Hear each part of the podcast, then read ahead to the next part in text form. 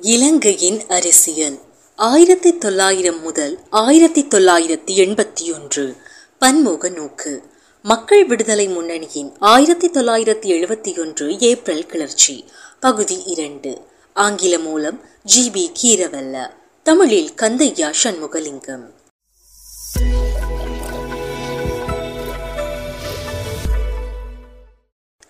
கிராமத்து தொழிலாளர்களையும் விவசாய குடியான்களையும் விட உயர் வருமானத்தை பெறும் வர்க்கமான கிராமத்து குட்டி முதலாளித்துவ வர்க்கம் நகர தொழிலாளர் வர்க்கத்தோடு கொண்டுள்ள பிணைப்புகள் கிராம நகர உறவுகளில் முக்கியத்துவம் பெற்றன.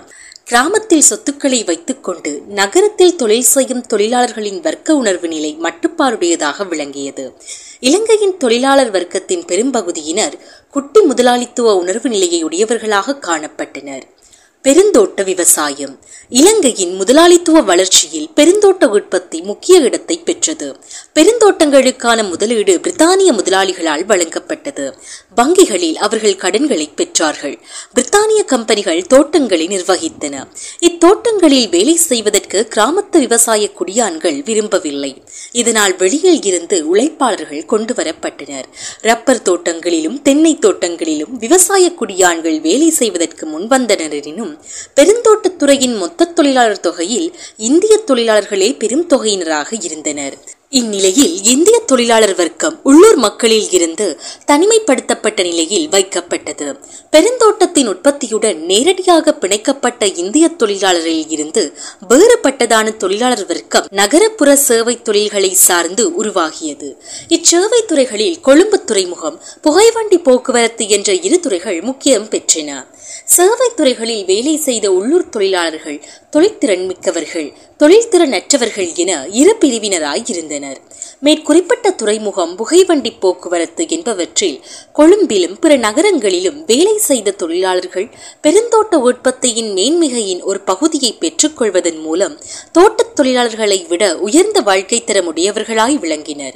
இருபதாம் நூற்றாண்டில் அரசாங்கத்தின் சமூக நல சேவைகள் அதிகரித்த போது உள்ளூர் தொழிலாளர் வர்க்கத்தின் வாழ்க்கை தரம் ஒப்பீட்டளவில் அதிகரித்தது. அரசாங்கத்திடம் இருந்து மேலும் மேலும் அதிகரித்த நன்மைகளை பெறுவதோடு தமது கிராமத்து உடைமைகளையும் விடாமல் பற்றி கொண்டு கிராமத்துடன் பரம்பரை உறவுகளை வளர்த்து கொண்டிருந்த உள்ளூர் தொழிலாளர் வர்க்கம் குட்டி முதலாளித்துவ கருத்தியலை உடையதாக இருந்தது.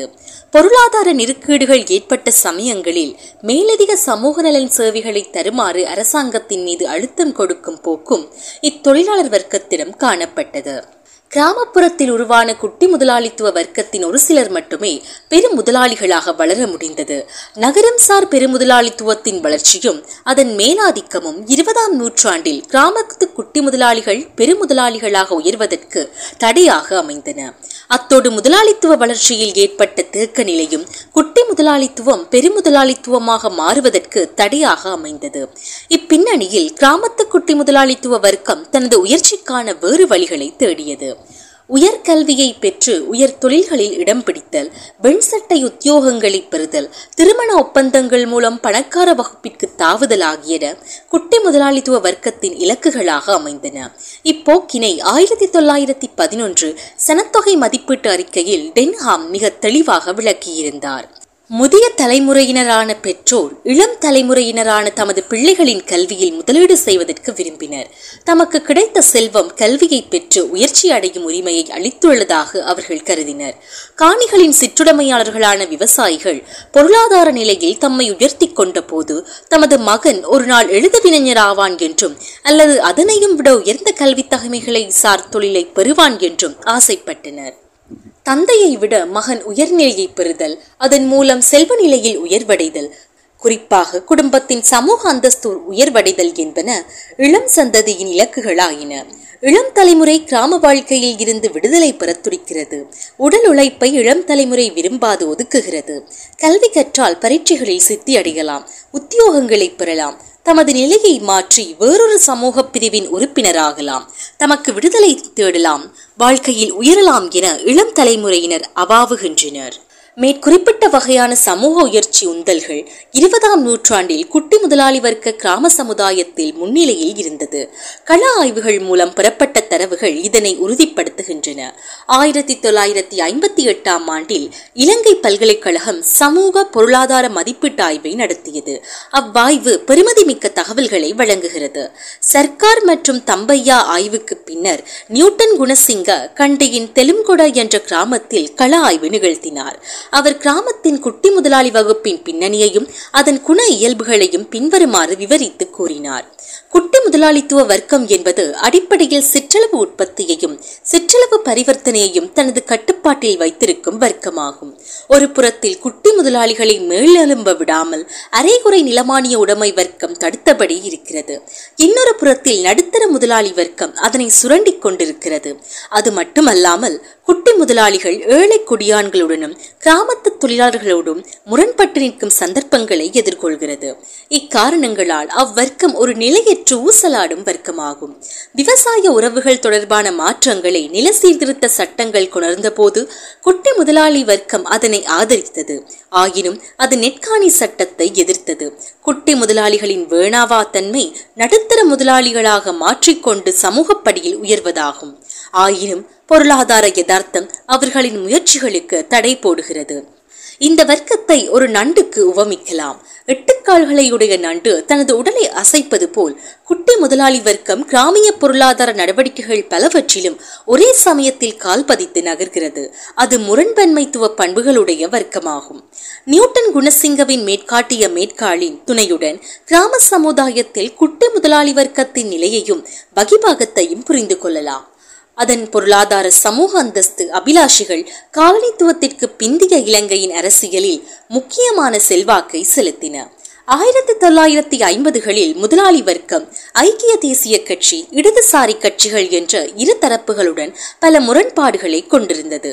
இலங்கையின் உயர் வர்க்கங்களின் பிரதிநிதியாக விருந்த ஐக்கிய தேசிய கட்சியின் பொருளாதார கொள்கைகளும் அதன் பண்பாட்டு மதிப்புகளும் குட்டி முதலாளிகளுக்கு ஏற்புடையனவாக இருக்கவில்லை. அதனால் அவ்வர்க்கம் ஐக்கிய தேசிய கட்சியை எதிர்த்தது. மறுபுறத்தில் மார்க்சிஸ்டுகள் ஏற்படுத்தக்கூடிய புரட்சிகர மாற்றங்கள் அவ்வர்க்கத்திற்கு அச்சம் தருவனவாய் அமைந்தன.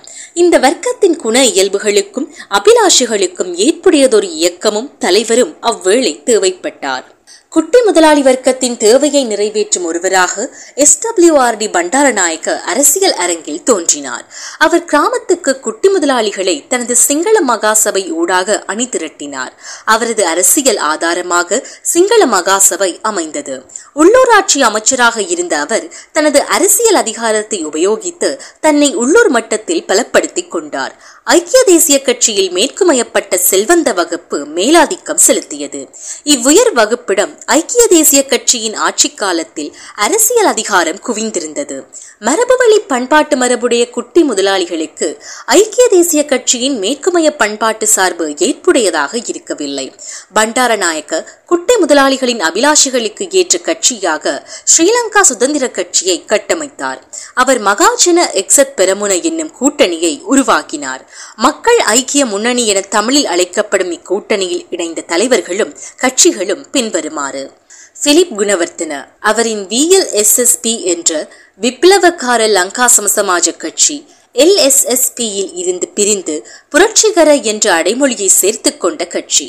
டபிள்யூ தகநாயகாவின் பாஷா பெரமுன. பாஷா என்றால் மொழி பெரமுனா என்றால் முன்னணி அதாவது சிங்கள மொழி முன்னணி. K. M. P. Rajaratna Jathika Vimukthi Peramuna. IMRA Iriyagolla குடியரசுக் கட்சி. மேற்குறித்தவற்றோடு கூட்டணி அமைத்த ஸ்ரீலங்கா சுதந்திர கட்சி அக்கூட்டணியின் பிரதான பங்காளியாக விளங்கியது. இலங்கையின் இடதுசாரி கட்சிகள் யாவற்றுள்ளும் கிராமப்புறங்களில் அதிகளவு ஆதரவு தளத்தை கொண்டதாக பிலிப் குணவர்த்தனவின் கட்சியே விளங்கியது. பாஷா பெருமுன ஜாதிக விமுக்தி பெருமுன குடியரசுக் கட்சி ஆகிய கட்சிகள் குட்டி புஷ்வா வர்க்கத்தின் பண்பாட்டு விழுமியங்களை மிக சிறப்பாக பிரதிபலிப்பனவாக இருந்தன. ஆயிரத்தி தொள்ளாயிரத்தி ஐம்பத்தி ஆறு தேர்தலில் பண்டாரநாயக்காவின் கூட்டணி பெரும்பான்மை ஆசனங்களை பெற்று வெற்றி பெற்று வாகை சூடியது. இக்கூட்டணி மொழி சமயம் என்ற இரு துறைகளிலும் மாற்றங்களை புகுத்தியது. பொருளாதார வர்க்கத்துறையில் தேசியமயமாக்கலை நடைமுறைப்படுத்தி குட்டி முதலாளி வர்க்கத்தின் சில பிரிவினரின் அபிலாஷைகளை பூர்த்தி செய்தது. ஆயினும் புதிய அரசாங்கம் காலனியம் விட்டு சென்ற சமூக பொருளாதார கட்டமைப்பில் அடிப்படையான மாற்றங்களை கொண்டு வர விரும்பவில்லை. அது மட்டுமல்லாமல் ஆங்கிலம் கற்ற உயர்குழாத்தின் மேலாதிக்கத்திற்கு முடிவு கட்ட வேண்டும் என்ற எண்ணமும் அரசாங்கத்திடம் இருக்கவில்லை. இதனால் வரலாற்றில் முதல் தடவையாக கிராமத்து அரசியலில் தனது பிரவேசத்தையும் பலத்தையும் எடுத்துக்காட்டிய குட்டி முதலாளி வகுப்பிற்கு நன்மைகள் பெரியதாக கிடைக்கவில்லை. அவ்வர்க்கத்தின் ஆண் பெண் பிள்ளைகளின் அபிலாஷிகளை புதிய அரசாங்கத்தால் நிறைவேற்ற முடியவில்லை. நிலைமை இவ்வாறாக இருந்த போதும் குட்டி முதலாளித்துவ வர்க்கம் பண்டாரநாயக்காவுடனான உறவை முறித்துக் கொள்ளவில்லை. ஏனெனில் அவ்வர்க்கம் உண்மையில் சமூக பொருளாதார அமைப்பினை புரட்டி போடும் மாற்றங்களை எதிர்பார்க்கவோ விரும்பவோ இல்லை. குட்டி பூஷ்வா வர்க்கம் மேம்போக்கான சில மாற்றங்களையே எதிர்பார்த்தது. அத்தகைய மாற்றங்களை பிலிப் குணவர்த்தனவின் கட்சியான மகாஜன எக்ஸத் பெறமுன முயற்சித்தது. ஆனால் அம்முயற்சி தோல்வியுற்றது. இதனால் குட்டி முதலாளி வர்க்கத்திற்கும் பண்டார நாயக்காவிற்கும் இடையிலான உறவு நூலிலையில் ஊசலாடி கொண்டிருந்தது. பண்டாரநாயக்காவின் அரசாங்கத்தினால் கொண்டுவரப்பட்ட மாற்றங்கள் மேலோட்டமானவை. அவற்றுக்கு சிறந்த உதாரணம் அவ்வரசாங்கம் சிங்களத்தை உத்தியோக மொழி என உடனடியாகவே அறிவித்தமையாகும். ஆனால் அந்த முடிவை செயற்படுத்துவதற்கு தேவையான நடவடிக்கைகளை அரசு எடுக்கவில்லை. சிங்களம் உத்தியோக மொழி என்றால் நிர்வாகத்தை சிங்கள மொழியில் படித்த புத்திஜீவிகளிடம் ஒப்படைத்திருக்க வேண்டும். அது செயற்படுத்தப்படவில்லை. ஆயிரத்தி தொள்ளாயிரத்தி ஐம்பத்தி ஆறு தொடக்கம் குட்டி முதலாளி வர்க்கத்தின் செயற்பாடுகளில் இருபோக்குகள் வெளிப்பட்டன. பழைய தலைமுறையினரும் பழமைவாதிகளுமான குட்டி முதலாளித்துவ பிரிவினர் ஐக்கிய தேசிய கட்சியின் பக்கம் சாயத் தொடங்கினர். இளைய தலைமுறையினரான குட்டி முதலாளிகள் பிரிவு மேலும் மேலும் கிளர்ச்சி மார்க்கத்தை நோக்கி ஈர்க்கப்பட்டனர். ஆயிரத்தி தொள்ளாயிரத்தி ஐம்பத்தி ஆறின் தோல்வி மூலம் ஐக்கிய தேசிய கட்சி பாடம் ஒன்றை கற்றுக்கொண்டது. ஐக்கிய தேசிய கட்சி குட்டி முதலாளித்துவ வகுப்பின் ஆதரவை பெற்றுக்கொள்ள விரும்பியது. ஆயிரத்தி தொள்ளாயிரத்தி ஐம்பத்தி ஆறின் பின்னர் ஐக்கிய தேசிய கட்சி மறுசீரமைக்கப்பட்டது. இதனை விட ஆயிரத்தி தொள்ளாயிரத்தி ஐம்பத்தி ஆறின் பின்னர் பாராளுமன்ற நடைமுறைகளில் குறிப்பிடத்தக்க சில மாற்றங்கள் நிகழ்ந்தன. பாராளுமன்ற உறுப்பினர் தனது தொகுதியின் மக்களை பிரதிநிதித்துவப்படுத்துபவர். அவர் அரசு அதிகாரத்தை தொகுதி மட்டத்திற்கு எடுத்துச் செல்பவர்.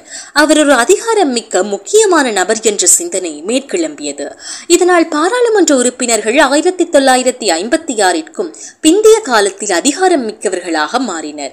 அவர்கள் கிராமப்புறத்து பழமைவாத குட்டி முதலாளிகளின் அபிலாஷைகளை நிறைவேற்றினார்கள் அவர்களின் ஆதரவை பாராளுமன்ற உறுப்பினர்கள் பெற்றுக்கொண்டனர் இதன் விளைவாக இருந்து வரும் சமூக ஒழுங்கமைப்பை மாற்றமுறாமல் காப்பாற்றுவதில் விருப்புடைய பழமைவாத குட்டி முதலாளித்துவ பிரிவு தோற்றம் பெற்றது.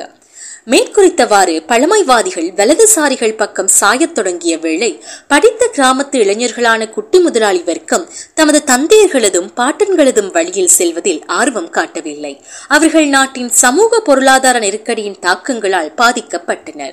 அவர்கள் மைய நீரோட்ட அரசியலில் இருந்து தாம் அந்நியப்பட்டவர்களாய் ஆகியிருப்பதை உணர்ந்தனர். ஆயிரத்தி தொள்ளாயிரத்தி அறுபதுகளில் இலங்கையின் இளைஞர்களை பின்வரும் உலக நிகழ்வுகள் கவர்த்தெழுத்தன கியூபாவின் புரட்சி வியட்நாம் கம்போடியா லாவோஸ் ஆகிய இந்தோ சீன நாடுகளில் எழுச்சி பெற்ற ஏகாதிபத்திய எதிர்ப்பு போராட்டங்கள் மேற்கு நாடுகளில் தோன்றிய மாணவர்களின் கிளர்ச்சிவாதம்.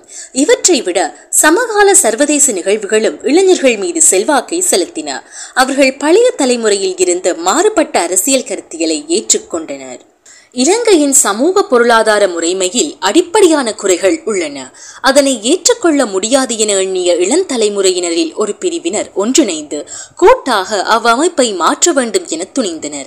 ஆயிரத்தி தொள்ளாயிரத்தி அறுபதுகளின் பிற்பகுதியில் இலங்கையில் தோன்றிய கிளர்ச்சிவாத அமைப்புகளின் பின்புலம் இதுவே ஆகும். பொருளாதார அரசியல் கருத்தியல். கிளர்ச்சிவாத இளைஞர்களின் பொருளாதார அரசியல் கருத்தியலில் பின்வரும் நான்கு கூறுகள் வெளிப்பட்டு தெரிந்தன. அவர்கள் ஐக்கிய தேசிய கட்சி ஸ்ரீலங்கா சுதந்திர கட்சி என்ற இரு கட்சிகளும் இலங்கையின் சமூக பொருளாதார அமைப்பை மாற்றியமைப்பதற்கு தயாராக இல்லை என்பதை உணர்ந்தனர். அவ்விரு கட்சிகளையும் அவர்கள் நிராகரித்தனர். மரபு வழி இடதுசாரி கட்சிகளையும் அவற்றின் தலைமைகளையும் இளைஞர்கள் நிராகரித்தனர். பாராளுமன்ற ஜனநாயகம் என்ற செயல்முறையில் நம்பிக்கை இழந்தவர்களாக இக்குட்டி முதலாளி வர்க்க பின்புலத்தையுடைய இளைஞர்கள் காணப்பட்டனர். மோசமடைந்து வரும் சமூக பொருளாதார பிரச்சினைகளுக்கு பாராளுமன்ற ஜனநாயகம் ஒரு தீர்வாக அமைய மாட்டாது என கருதினர். பாராளுமன்ற ஜனநாயகத்தின் மீது ஏற்பட்ட அவநம்பிக்கைக்கு பலாத்கார புரட்சி தீர்வுதான் வழி என சிந்திக்கும் போக்கு ஏற்பட்டது. புரட்சி ஒன்று விரைவில் வெடிக்கப் போகின்றது எனவும் அதற்கான தயாரிப்பு வேலைகளை துரிதமாக செய்ய வேண்டும் எனவும் கிளர்ச்சிவாத இளைஞர்கள் நம்பத் தொடங்கினர். இந்நம்பிக்கை காரணமாக அவ்விளைஞர்கள் பெரும் போராட்டம் ஒன்று உடனடியாகவே தோன்றுவதற்கான தயாரிப்பு வேலைகளில் ஈடுபட வேண்டும் என கருதினர். தொழிலாளர்களுடனும் விவசாயிகளுடனும் இணைந்து நீண்டகால போராட்டம் ஒன்றை நடத்துவதற்கு அவர்கள் தயாராக இருக்கவில்லை. கிளர்ச்சி இயக்கம் இருந்து வரும் சமூக பொருளாதார அமைப்பை மாற்றுவதில் தொழிலாளி வர்க்கம் பிரதான வகிபாகத்தை பெறுகிறது என்பதையும் கவனிக்க தவறியது. தொழிலாளர் வர்க்கத்தின் வகிபாகத்தை அது குறைத்து மதிப்பிட்டது. நான்காவதாக குறிப்பிட்ட விடயம் குறித்து விரிவாக கூறுதல் அவசியம். தொழிலாளர் வர்க்கம் என்பதற்கு பதிலாக கிளர்ச்சிவாத இயக்கங்கள் ஒடுக்கப்படும் வர்க்கம் என்ற எண்ணக்கருத்தை முன்வைத்தன. இது தொழிலாளர் வர்க்கம் என்பதை விட விரிவான வகைப்பாடு ஆகும். ஒடுக்கப்பட்ட வர்க்கம் என்பது சொத்துக்களற்றது என்றும் வரிவிலக்கணம் கொடுக்கப்பட்டது. இவ்வரைவிலக்கணம் பாட்டாளி வர்க்கத்திற்குள் சொத்துக்கள் எதனையும் உடமையாக வைத்திருக்காத இளைஞர்களாகிய தாமும் அடங்குகிறோம் என்ற முடிவை அடைவதற்கு அவர்களை தூண்டியது. இச்சிந்தனை போக்கு இவ்விளைஞர் குழுக்களின் குட்டி முதலாளித்துவ கருத்தியலை தெளிவாக எடுத்து காட்டுகிறது. ரோஹன விஜய் வீரவின் பின்வரும் கூற்று இதற்கு சான்றாகும். தொழிலாளர் வர்க்கம் என்பதன் பொருள் யாது? அது பாட்டாளி வர்க்கத்தின் ஒரு பகுதி அல்லவா பாட்டாளிகள் நாடு முழுவதும் பரவியுள்ளனர். தமது உழைப்பை விற்பனை செய்பவர்கள். இன்று நாட்டில் தம் உழைப்பை விற்று சீவிக்க முடியாத நிலையில் எங்கும் பரவியுள்ளனர். வேலையற்றவர்களான கிராமத்து இளைஞர்கள் சேனை பயிர் செய்வோர் குத்தகைக்கு பயிர் செய்வோர் என்ற வகையினரான பலர் தம் உழைப்பை விற்க முடியாதவர்களாய் வேலையற்றவர்களாக இருக்கின்றனர். இவர்கள் எந்த வகைக்குள் சேர்க்கப்பட வேண்டியவர்கள்? தொழிலாளி வர்க்கத்தை மேற்குறித்தவர்களை உள்ளடக்காத தனிப்பிரிவாக வகைப்படுத்த முடியாது. அப்படி வகைப்படுத்தினால் மாணவர்கள் ஆசிரியர்கள் மருத்துவர்கள் பொறியியலாளர்கள் என்று பல வகையான வர்க்க பிரிவுகள் இருக்கின்றன என்று லவா கூற வேண்டி ஏற்படும். மக்கள் விடுதலை முன்னணியின் அரசியல் கருத்திகளின் பிரதான கூறுகளை மேலே எடுத்து காட்டினோம். இவ்வரசியல் கருத்திகளுக்கு அமைவாகவே அக்கட்சியின் ஒழுங்கமைப்பு முறைகள் அமைந்தன. மக்கள் விடுதலை முன்னணி குட்டி முதலாளித்துவ வர்க்கம் எதிர்நோக்கிய நெருக்கடிகளின் பின்னணியில் தோன்றியது. ஆயிரத்தி தொள்ளாயிரத்தி எழுபத்தி ஒன்று ஏப்ரல் கிளர்ச்சி இடதுசாரி இயக்கம் இளைய தலைமுறையினரிடம் இருந்து எதிர்நோக்கிய அறைகூவலாகும் மக்கள் விடுதலை முன்னணியை இந்த நோக்கில் ஆய்வு செய்வது பயன் தருவது. தொடரும்.